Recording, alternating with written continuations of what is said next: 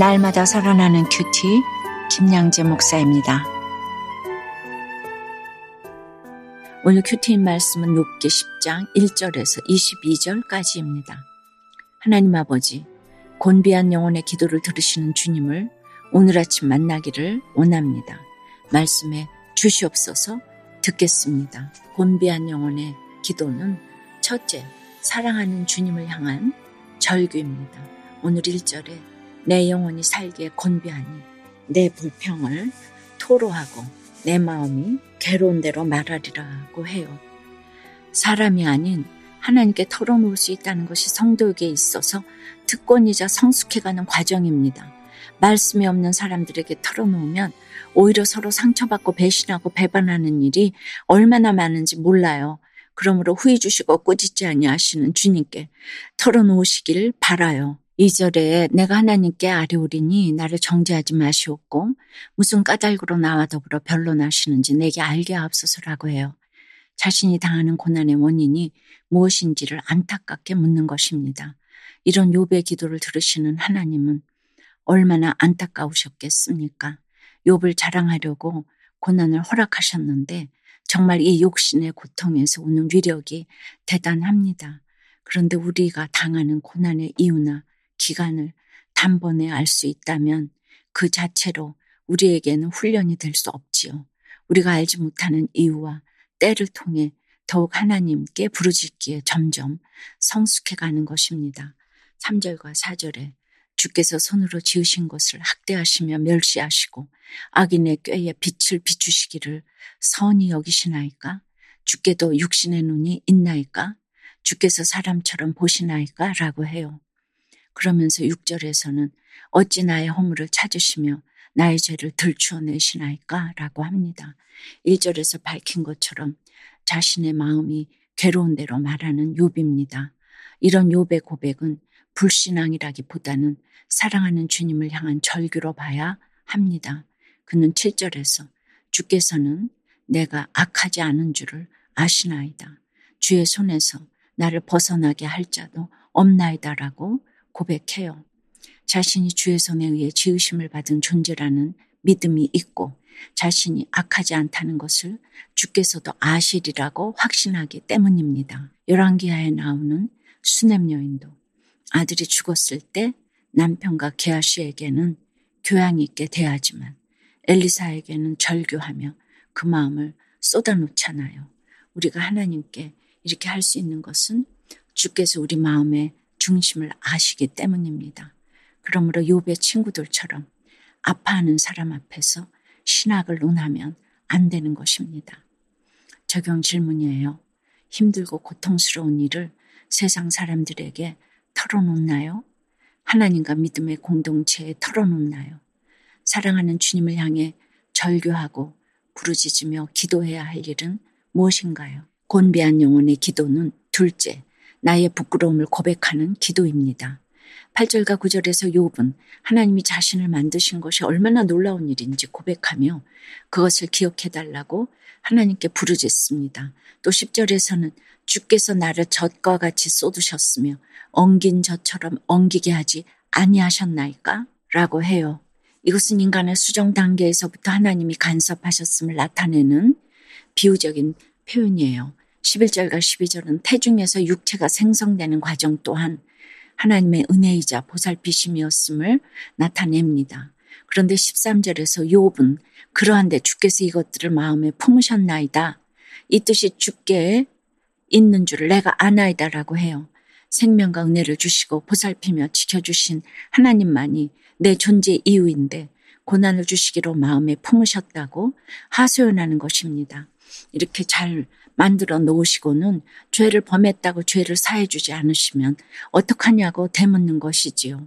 공동 번역을 보니 그러면서도 속생각은 다른데 있으셨군요라고 아주 적나라하게 표현합니다. 15절에 내가 악하면 화가 있을 것이오며 내가 의로울지라도 머리를 들지 못하는 것은 내 속에 부끄러움이 가득하고 내 환난을 내 눈이 보기 때문이니다라고 합니다. 자신이 진짜 악하다면 화를 당해도 할 말이 없겠지만 자신이 의롭다고 할지언정 당장 지금 당하는 고난 때문에 부끄러움이 가득하다는 의미입니다. 이처럼 이 세상의 환난은 우리를 부끄럽게 합니다. 욥도 부끄럽다 했는데 그 누가 안 부끄럽겠습니까? 저도 어려서부터 관심을 못 받고 열심히 피아노 쳐서 대학에 갔어도 가난했고 고된 시집살이는 해석이 안 되고 남편은 자유를 주지도 않았어요. 그러니 누가 손가락질해서가 아니라 제가 당한다는 그 자체로 괴롭고 부끄러웠습니다. 그런데 제 인생이 괴롭기만 하고 끝났다면 제가 이렇게 사역을 할 수 있었겠습니까? 고난이 축복이라고 하는 말은 결코 쉽게 할 수 있는 이야기가 아니지요. 제가 그렇게 제 나름의 절대치의 고난을 겪으며 내 사모하는 주님을 만났기에 고난이 축복이라고 정말 이 연사 확실하게 외치는 것입니다. 적용해 보세요. 내가 악해서 화를 당한 일은 무엇입니까? 내가 의롭게 살았어도 원치 않는 고난 때문에 부끄러움을 당한 적은 없나요? 그 고난으로 오히려 주님을 만나셨나요? 억울한 사건으로 회개하게 하시고 훈련하시는 하나님의 사랑을 깨달았다는 한 성도님의 큐티인 묵상 간증이에요. 행복을 꿈꾸며 불신 결혼을 했지만 남편은 가정을 돌보지 않았어요. 저는 가족의 생계를 책임지고자 온몸을 바쳐 일했지요. 그러다 간경화로 일을 그만두었고 생활비를 충당하고자 카드 돌려막기를 하다가 결국 개인 회생을 신청하게 되었어요. 한 법무사에게 개인 회생을 위임하고 5년간 매월 정해진 금액을 자동이체했지요.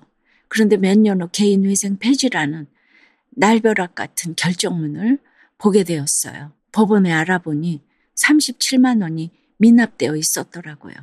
법원에서는 법무사에 몇 차례 우편물을 보냈지만 답이 없어 부득이 폐지 결정을 내렸다고 했어요.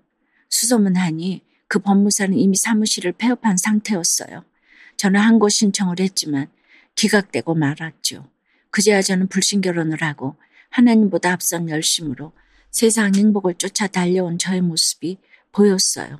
이후 교회 공동체에서 돈을 우상 삼은 저의 죄를 고백했지요. 그리고 오늘 1절 말씀에 요배 고백처럼 저도 제 영혼의 건비함과 개인 회생 페이지에 억울함을 중보자 되시는 주께 토로했어요. 그러자 남편도 지난날 가정을 돌보지 않은 제 죄의 결과입니다. 하며 눈물로 회개했답니다.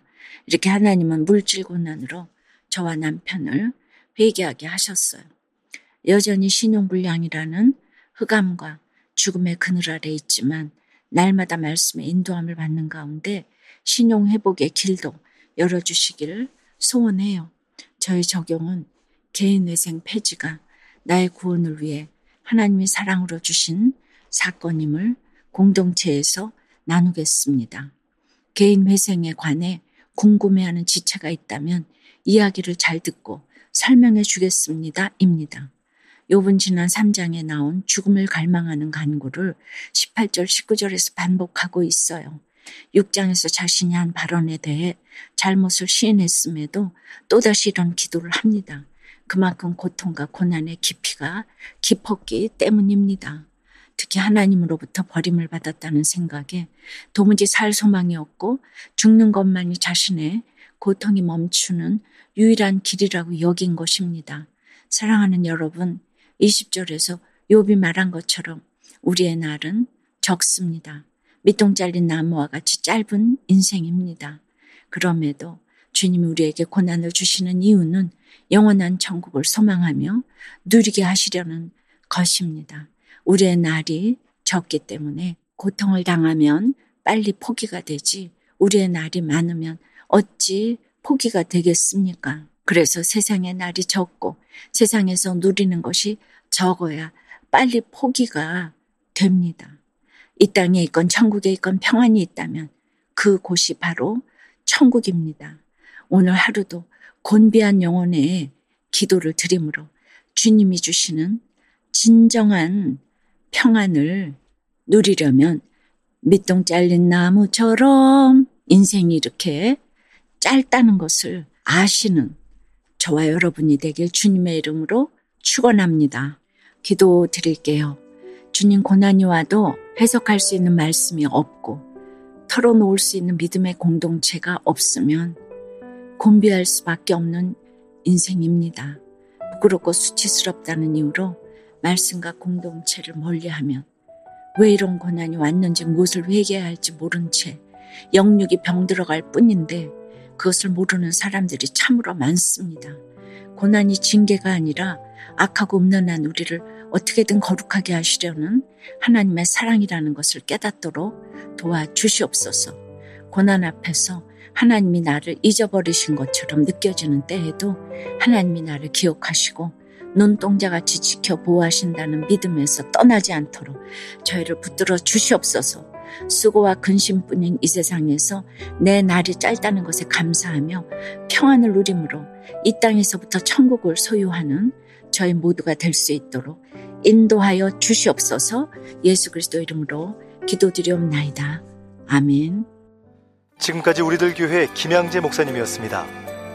큐티에 도움받기 원하시는 분들은 큐티엠 홈페이지 qtm.or.kr 또는 유튜브에서 큐티엠을 검색하시면 도움받을 수 있습니다.